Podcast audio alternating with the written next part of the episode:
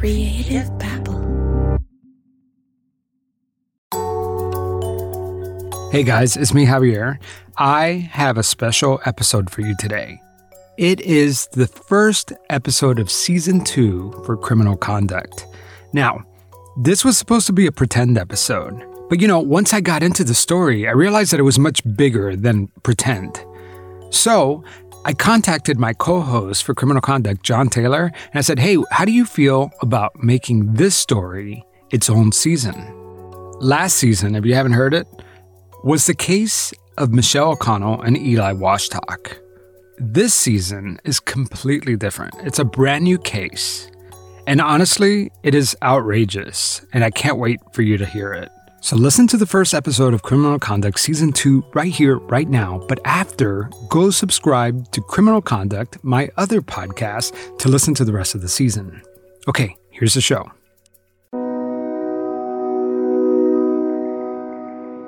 Describe what happened the 30th of September 2018.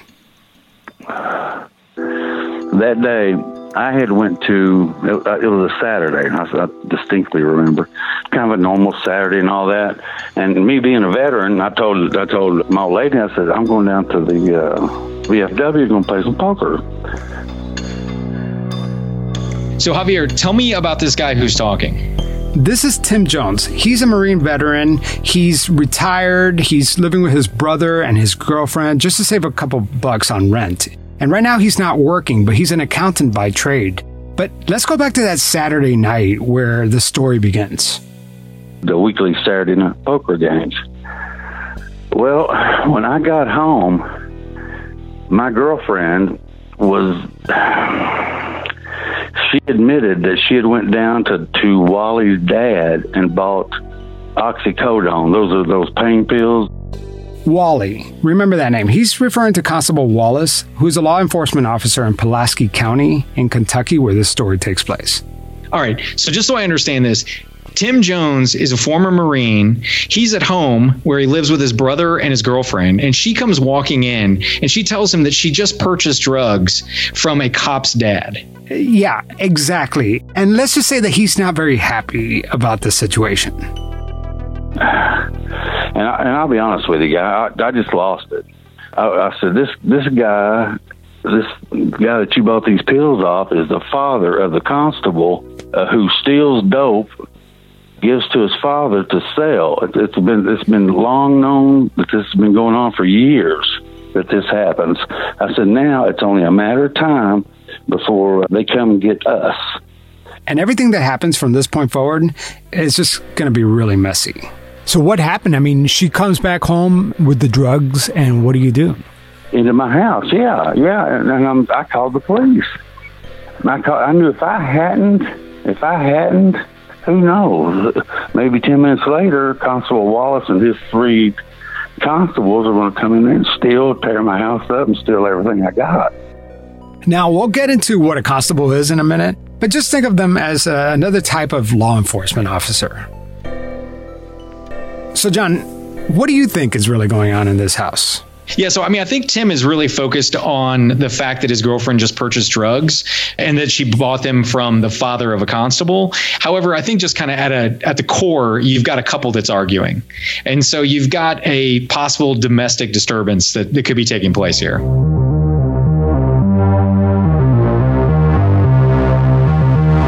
Was there any physical altercation between the two of you? Negative. No, I know better than that. So, Tim Jones calls the cops, and he's just waiting for them to arrive. And, and I, I walked out to the front porch waiting for them to come because I'm going to tell them. I said, I don't want this dope in my house. I, I'm. So you you called the cops, Yes. and who showed up at the door? the first people that showed up was Baldock and Eric Strunk. They, it's almost as if they waited for Wallace to get there. Wallace was the ringleader. He was the uh, he was the, the boss. So they waited for him to show. He's referring to Constable Gary Baldock and Constable Eric Strunk, who are two other law enforcement officers in Pulaski County. So Tim thinks that if he calls 911, then the sheriff's department's going to send the real cops, but they didn't. Instead, these two other constables showed up at his house. Remember, the whole reason why Tim Jones says he called 911 was to get the drugs out of the house because he wants nothing to do with this. And now these guys show up. So basically, what he was trying to have happen, he, he caused it. He provoked that to happen. Yeah, it's like the last person in the world that he wanted to arrive at the scene was Constable Wallace, and that's exactly who showed up. So, was there like an existing relationship between Tim Jones and Constable Wallace before this night? Only by reputation, only from what Tim Jones had heard around town. So you knew about Wally before you ever encountered Yes. him, right? Oh, oh my gosh, yeah. Oh yeah, yeah, yeah. He's a scourge down here. I mean, pulling people over for DUIs and for five hundred dollars, he'd let them go. But if he's done nothing wrong, he has nothing to worry about, right, John? I mean, you would think so, but I think when he called 911, his intention was either to get rid of the drugs, I don't know, maybe get his girlfriend arrested, but none of that happened. Instead, Tim Jones got arrested. They seized his property, they took his cash, and he was on his way to jail. You're not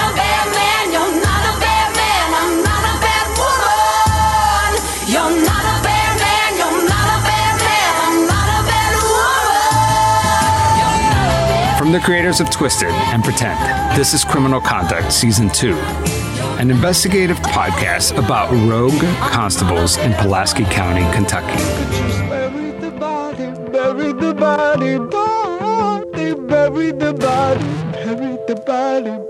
the body for me. Picture this a foggy evening, the whisper of secrets in the air, and an invitation to step back into the glamorous and mysterious 1920s. That's the backdrop of June's Journey, the game that's been keeping me glued to my phone lately. Instead of doom scrolling on social media, I am actually playing the part of June Parker, a daring detective with a personal mission to solve her sister's murder. And let me tell you, it is a roller coaster of emotions and puzzles. What's to love? Well, first of all, the thrill of hunting for hidden objects. I'm a sucker for these kinds of games. It's kind of like those books that we grew up with, but with a storyline that keeps thickening. Plus, the game takes place in New York to Paris, uncovering clues of scandalous family secrets that make you feel like a real detective. If you're ready for a dose of mystery, romance, and the glamour of the 1920s, June's Journey is waiting for you. Download it for free on iOS and Android, and let's see who cracks the case first.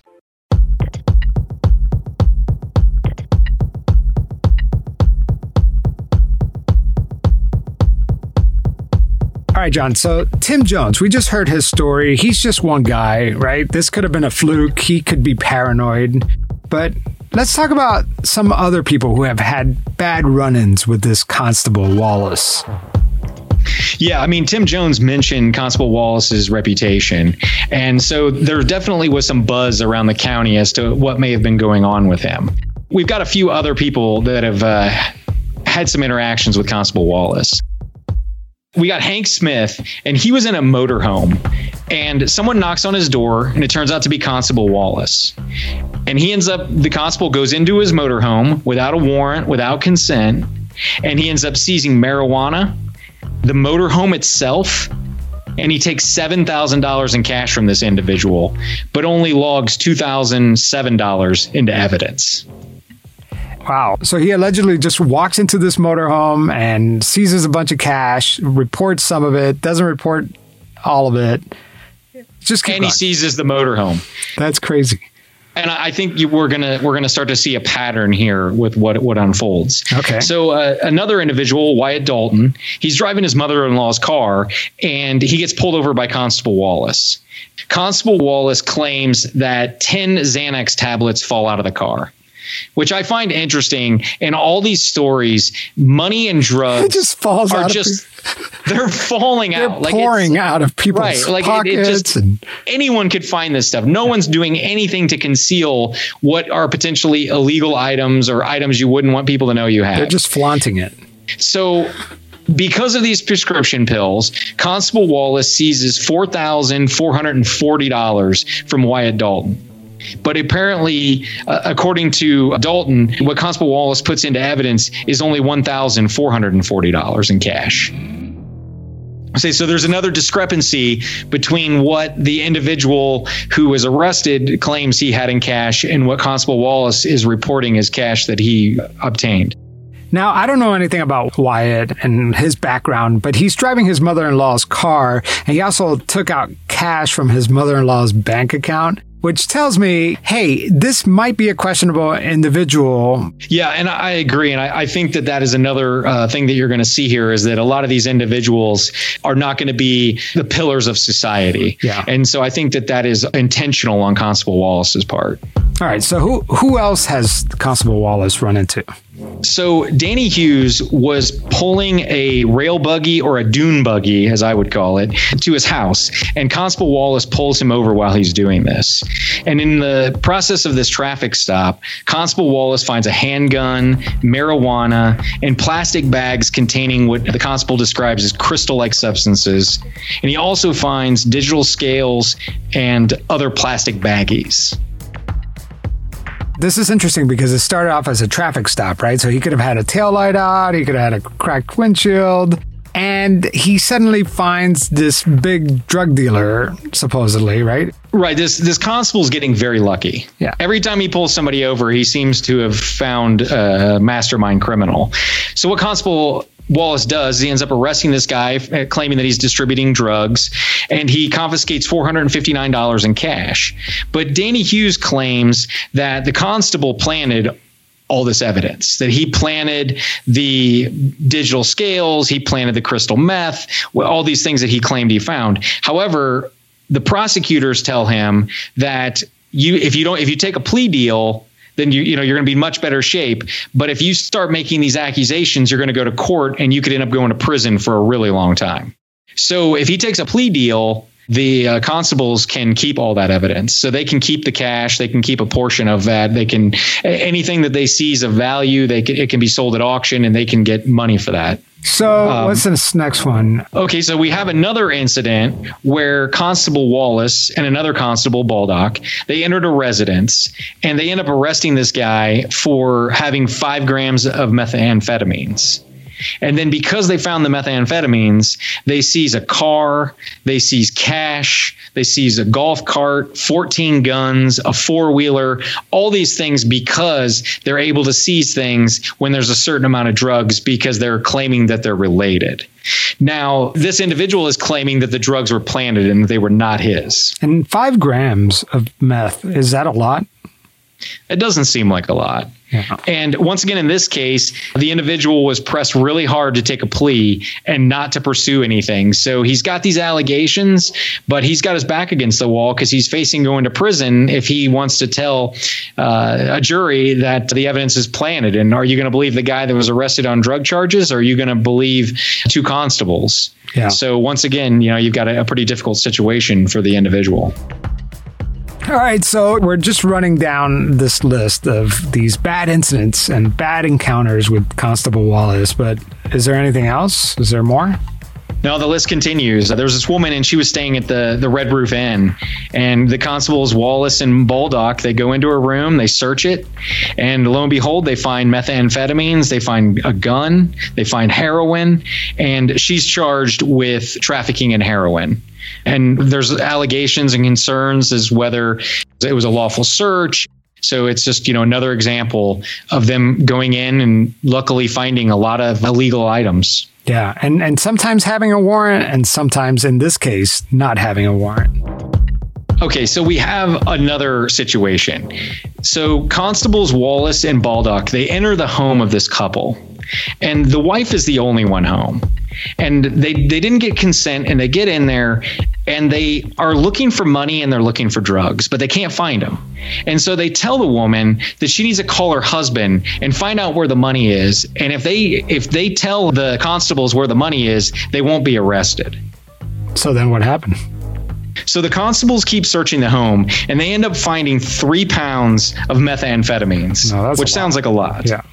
And as part of the arrest, they seize a camper, a boat, two cars, and some guns. Wow. And then once this couple is is arrested, they're faced with the same dilemma as everyone else, which is got They have to take a they plea have deal. To take a plea deal, right? Right. So they either got to take a plea deal or they're going to face serious prison time. And so part of their plea deal is the government says they have to forfeit all the items they seized and they got to pay an additional $20,000 to keep the government from taking their house. Oh my God, these people in just a in a heartbeat, they just lost everything. It almost sounds like legalized extortion to me. Yeah. That you're you're arresting people and you're saying, "Hey, you better give us money and give us your stuff or you're going to go to prison for a really long time." But this is all the victim side of the story, right? That's right. Yes. yes. And I mean, there's two sides to every story, but still, this is not looking good for Constable Wallace. Okay, so we have another situation where this car is pulled over at a shopping mall by Constable Wallace. And when he pulls him over, he looks at the passenger, this female, and he asks her where her drugs are. And she says, I don't have any drugs. Well, he proceeds to search her for drugs, which, according to her, she alleges that he fondled her breasts, touched her inappropriately, but he did not find any drugs. And so he does this, you know, excessively thorough search, and then he ends up arresting her for DUI. And that's that's interesting because she wasn't even driving, right? Right. Yeah, she was in the passenger seat. So yes, it sounds like something's not right there. And I mean, she wouldn't make these accusations if there weren't other witnesses. Yeah, I mean that's the thing. I mean, th- these some of these accusations may not be true, but there are a lot of accusations, and they're they come from a wide variety of people, and there are some pretty consistent themes throughout these accusations. I, I think in order for all this to make sense, you have to understand the region and the area where we're talking about, right? And so this is set in Somerset, Kentucky, which is a small town in Pulaski County. I mean, Somerset's got like 11, 12,000 people. And the county is a huge county. And I think the county only has something like, I don't know, 60, 65,000 people in the entire county. It's not a lot of people, but it's a big area, isn't it? It is. It's close to 700 square miles. So you've got a, a huge area. You've got some law enforcement in some areas, but there's also there's gaps. You know, you just got you've got rural areas where there's just not much of a law enforcement presence. And I think in Kentucky, that's why the constable role is still there. And so this kind of fills in the gaps a little bit. All right, what, which leads us to what is a constable? So we keep saying this word constable, but they play a real role in Kentucky law enforcement. Yeah, I mean, a constable is a constitutionally appointed role, but it's an elected official. A constable is granted all the powers of a sheriff. Wow. But unlike a sheriff, they're not part of an organization. A constable doesn't have to have any law enforcement experience, they don't have to have any law enforcement training. They are just elected to fill this position. So you got this elected official who answers to nobody, right? That's really that sounds very outdated. It sounds like a old England type of government. And it does. It does come from from old England, and it's been around. I think at least back to the 1800s in the U.S. So what what is the purpose of the constable? So I think just kind of at its core, it's to deliver court papers.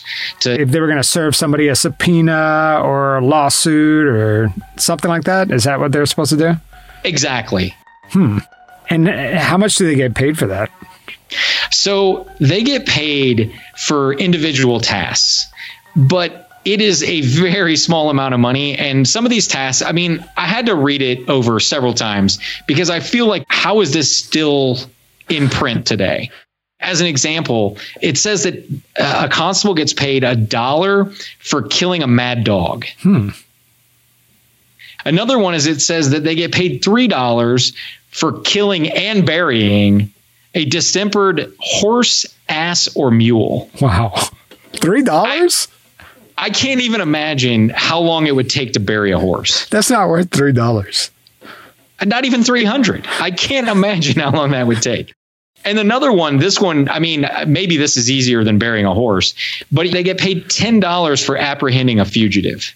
Well, Well, that's a little bit more than $3, but still, my God, this is chump change, right? It's laughable. I mean, I, I, can't even imagine. I mean, not only the fact that you're putting your life at risk, but the amount of time it would take to find a fugitive, the amount of time it would take to, to go and get him, to bring him in. I mean, so that doesn't the, even the, seem like it's worth your time these no, days. It, that seems like something out of the uh, the Wild Wild West or something like that. Yeah, I mean, even 200 years ago, I, with with adjusting for inflation, I don't think that would be much money.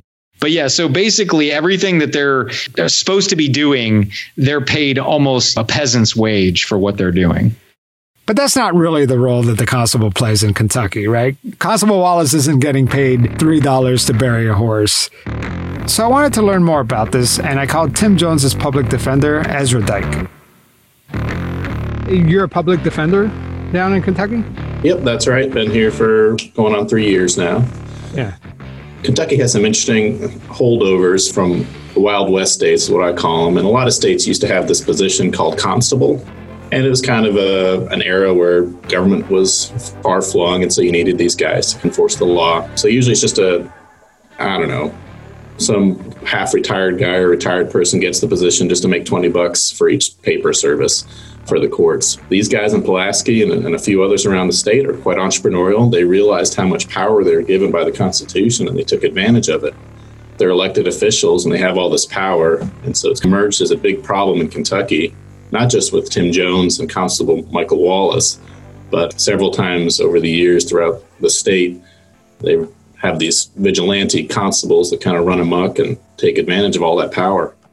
So it, it's more widespread than just these two constables, right? Very much so. Do you think that people listening to this will find this surprising? I hope so. I didn't realize the problem until I was faced with it. All right, John. So we know that the constables aren't going around killing mad dogs for a dollar. How do they really get paid? Well, Javier, I think that they they take advantage of the forfeiture laws, which uh, those apply to to just regular law enforcement, but also the constables.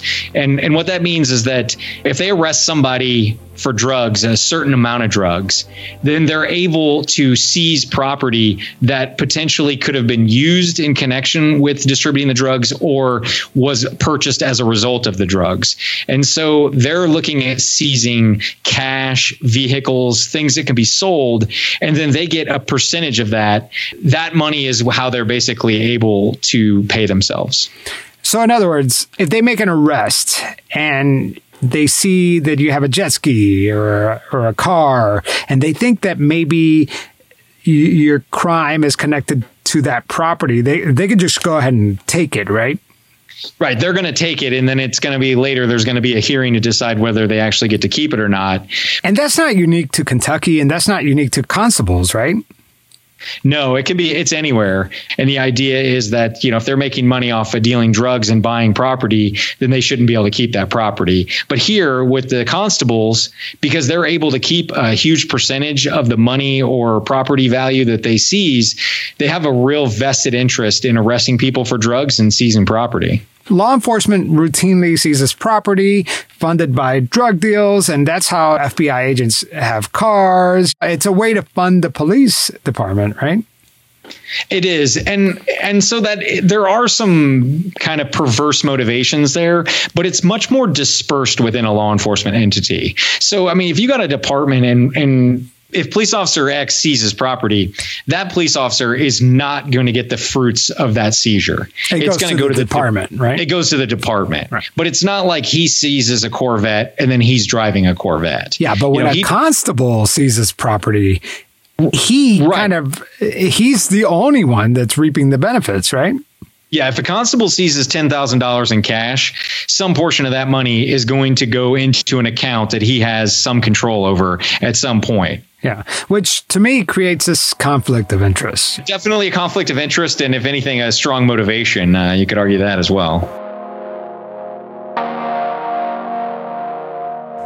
The purpose of that is is through the state legislature set it up so that basically drug bad guys end up funding the police departments to save taxpayers money. But perversely, it also sets up an incentive to charge people with trafficking. So, give me an idea. How big of a cut is the constable getting from every time he seizes property? I believe it's it's set up by statute. I believe it's 85 percent. Um, some percentage goes to the county and to the prosecutor's office, so they also have a perverse incentive to protect these guys. I don't think it's. I wouldn't say it's enough to actually distort their incentives, but it's there. But the constables aren't the sole problem. You have these laws which enable them, which are a problem, and you have a number of other players higher up that could have stopped this a long time ago, and they never stepped in to do it.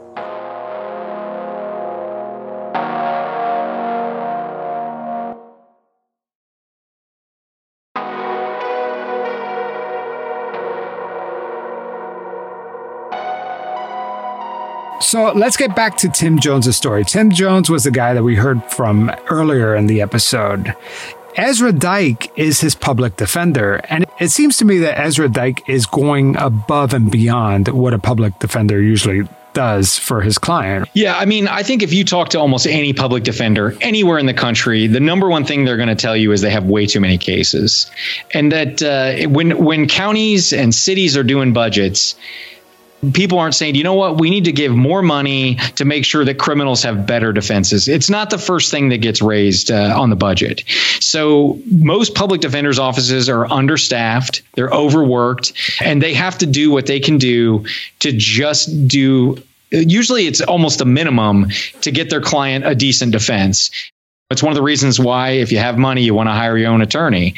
So, yeah, I think in, in this case, it seems like that this is a, real exception that, that Tim Jones got a really stellar attorney here. Describe to me the first time that you you started getting a sense that maybe this something's wrong.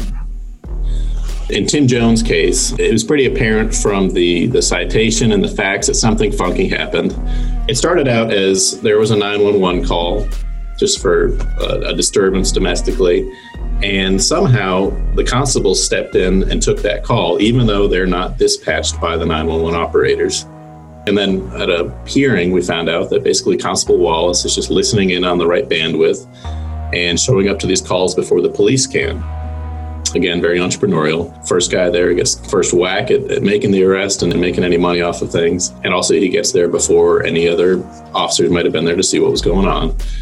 But uh, but Tim Jones, of course, he's the one that had cash in his wallet. He's the one with the truck outside in the driveway, and so he's the one that Michael Wallace charged with trafficking, even though the vehicle was not in any way alleged to have been involved in selling drugs or anything like that. Even though it was not apparent that the cash was earned through selling drugs. And indeed, we found out, we found some check stubs about where that money came from. But the law allows, there's a presumption that if, if drugs are found near money, it's presumed that the cash is, comes from that money, which is, again, another odd presumption. How can you believe that this guy was trafficking drugs and why did you seize his car and why did you seize his money? And the prosecutor's office should have dismissed that, but they didn't because they're whether it's because they stand to make a cut or because political reasons, they don't want to upset the boat, I don't know. But they should have dismissed that case.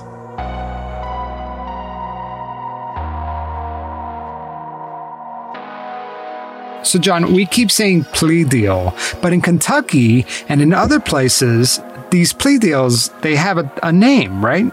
Yeah. So in Pulaski County, they have what they call the rocket docket which is their their plea program. And what that allows is it says that you can take a felony indictment and you can move it down to a circuit court so that it becomes more like a misdemeanor. So basically, I waive my rights and skip the grand jury and hopefully get out with a lesser sentence, right? Yeah, I mean that's that's the intent. It's under the idea that there are so many people in the system, there's so many people arrested, there's so many people that have been indicted that they can't all go to trial. Trials are expensive, they're timely. And so on a practical level, it makes sense. Yeah, if I committed a crime, I would probably want to take this deal. But what happens when an innocent person gets confronted with the situation? That's a real nightmare. I mean, it's one of those things that the more you think about it, it it's not as good as it sounded.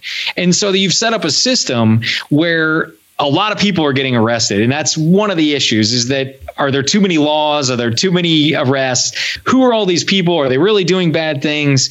And they're being put in this situation where they have no choice but to take these plea deals. Or you're looking at forty, fifty thousand dollars in legal fees. You're looking at having a record. You're looking at going to prison, or you can just take a deal.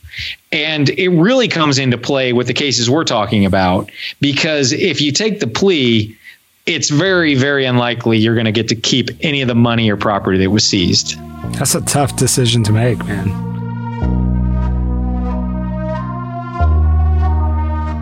So it looks like Tim Jones really is at a crossroad. He has some decisions to make. Yeah, he does. I mean, he's his back is against the wall the same as everyone else. Yeah, well, the whole justice system is the problem. The vast majority of cases are resolved through guilty pleas. And it's not necessarily because the person is guilty, it is because the system coerces guilty pleas. But if it affects people that are actually innocent and forces them to plead guilty, then that's a real problem. And Tim Jones felt that system. So Tim Jones was held in jail for more than two months by the district court for this charge. And he was offered through a rocket docket deal, and he was offered uh, probation, as many people are. So basically, he's sitting in jail. He wants to get out of jail. He's offered probation through a rocket docket deal. Pleading guilty is actually the fastest way to get out of jail, which is totally wrong. Pleading innocent should be the fastest way to get out of jail, if you ask me.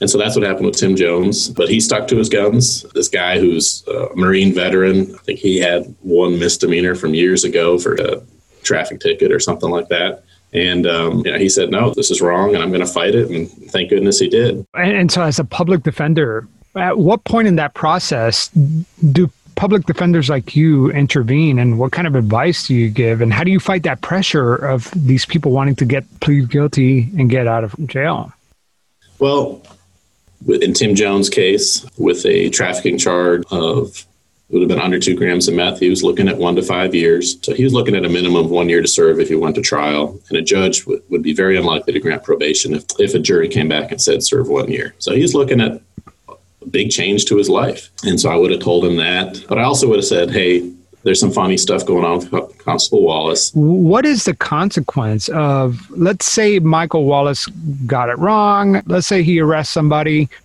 or, or even planted evidence or something mm-hmm. like that and and now what are the consequences for somebody who is now victimized by these constables what what is their life after this I The vast majority of what I would call his victims do, did plead guilty. And frankly, the vast majority of his victims likely were guilty of something. Constable Wallace was smart enough to prey on the politically disconnected and usually the poor population. And so he got away with it for years. And frankly, once you're poor and have a criminal record, you lose a lot of credibility in the courts. So even if somebody who had been addicted to drugs for 10 years, even if they'd been guilty the previous three times of possession of drugs, if they were brought back in and were completely innocent and had drugs planted on them, guess what? Nobody's going to believe them. so tim jones is at a crossroads right now he has to make a decision he either pleads guilty or he tries to fight this thing Yeah, he's got a, a decision to make here that's one that that none of us want to make, and it's one of those that in the movies the character always makes the tough decision, which is yeah, I'm willing to fight and risk going to prison to do the right thing. But in real life, I mean, that's a really risky decision to make. do you think he's innocent do you think he's telling the truth I haven't picked up on any any clear deception from him. I think that uh, he's being fairly forthright here, but I think there's more to the story. We don't know what exactly was going on with he and his girlfriend inside that house before the constables showed up. But what we do know is that what they called about and what ended up happening were two totally different things. So it's it does look like the constables may have had an agenda going in there. we don't have a copy of the 911 call all we have is a police report Yes. and what does that police report say Well, looking at the police report, I mean, it, the Constable Wallace does state that the reason that the 911 call was made was because of, he says, he calls it a fight between Tim Jones and his girlfriend. what exactly did they charge him with Yeah, so they charged him with, looks like about four charges of trafficking various types of drugs. And how much are we talking about? Like a lot of drugs or No, I mean, one of them it says two grams of methamphetamines. The other one was less than eight ounces. They all look like very small amounts of uh, drugs. And I mean, it's almost like he paints this Tim Jones guy to be a this drug dealer, but really what he has is a little bit of pot, a couple prescription pills. So, in the police report, Constable Wallace also says that the male subject, who was Tim Jones, had money falling out of his short pockets, which once again, it just it doesn't seem believable to me. Who has thousands of dollars just falling out of their pocket? And that's right. It was it was thousands of dollars. He said here that he located seven thousand four hundred and thirty dollars, but it just doesn't seem believable to me. Yeah, and he mentions that his girlfriend had a loaded 45 caliber pistol under her covers. They knew the police were coming, or that they, you know, they were They aware called they the have called the police, right? And that nobody is doing anything to disguise what they should know is is illegal items and activity. So to me, I mean, you see it. Oh, the cops are coming. People are stashing things. They're throwing things out of the way. But in these instances, with Constable Wallace, nobody's doing anything to conceal or hide anything that he's going after. Yeah. I mean, I've seen someone reach into their pocket and a five dollar bill fall out, but I've never seen thousands of dollars hanging out of people's pockets. Yeah. Here's another little miraculous evidence just falling out of the sky. When he walks in, the girlfriend gets out of bed. Okay, so she's still in bed when Constable Wallace shows up, and a white napkin fell on the floor with eight oxycodone pills.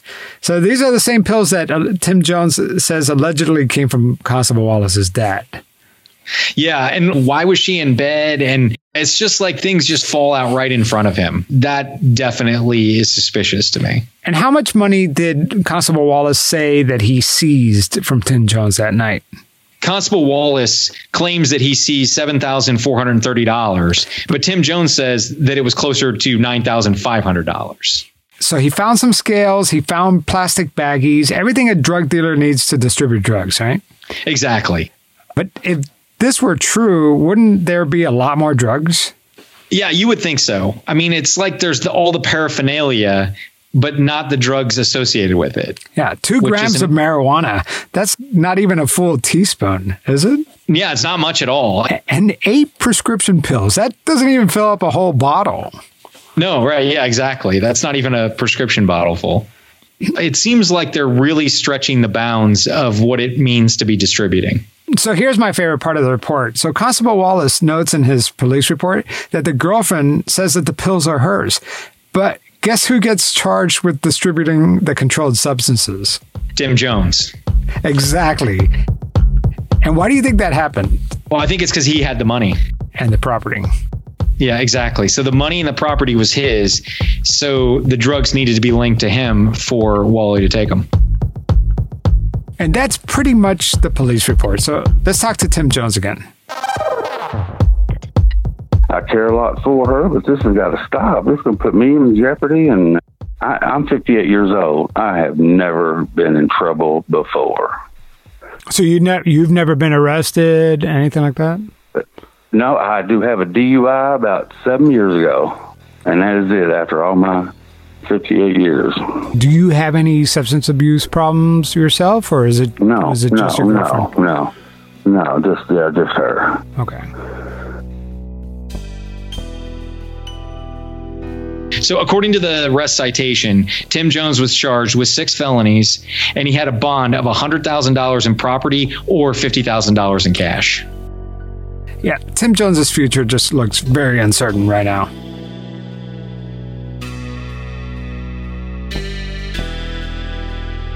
So you said you lost your home. So where did you Yes. stay? Where did you stay after prison? I was I was able to stay for my sisters for about a month, and things. And her husband's old; it's all she can do to take care of him. So I, I ended up going to a homeless shelter in Lexington for. I thought it'd be best for everybody involved.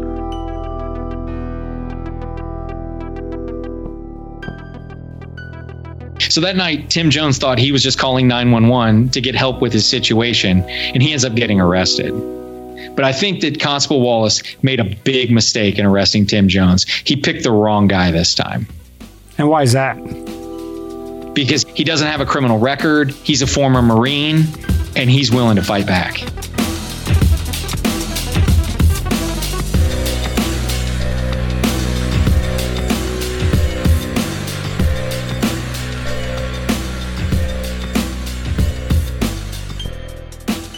Next time on Criminal Conduct, we're going to hear from other people who say Constable Wallace ruined their lives.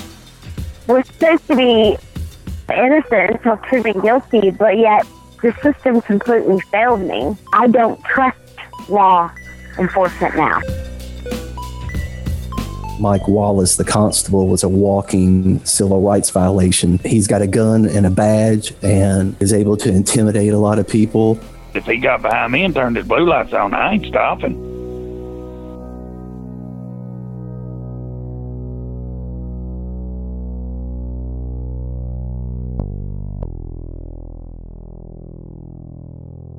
Go to the Criminal Conduct feed wherever you get your podcast and subscribe. That way you won't miss an episode. I'm Mike Morford, and I've been researching the Zodiac case for years. Zodiac, just the name. It sounds sinister. It inspires fear. The fact that a serial killer would give himself this moniker is disturbing. He would go on to taunt police by sending letters and codes to newspapers for years.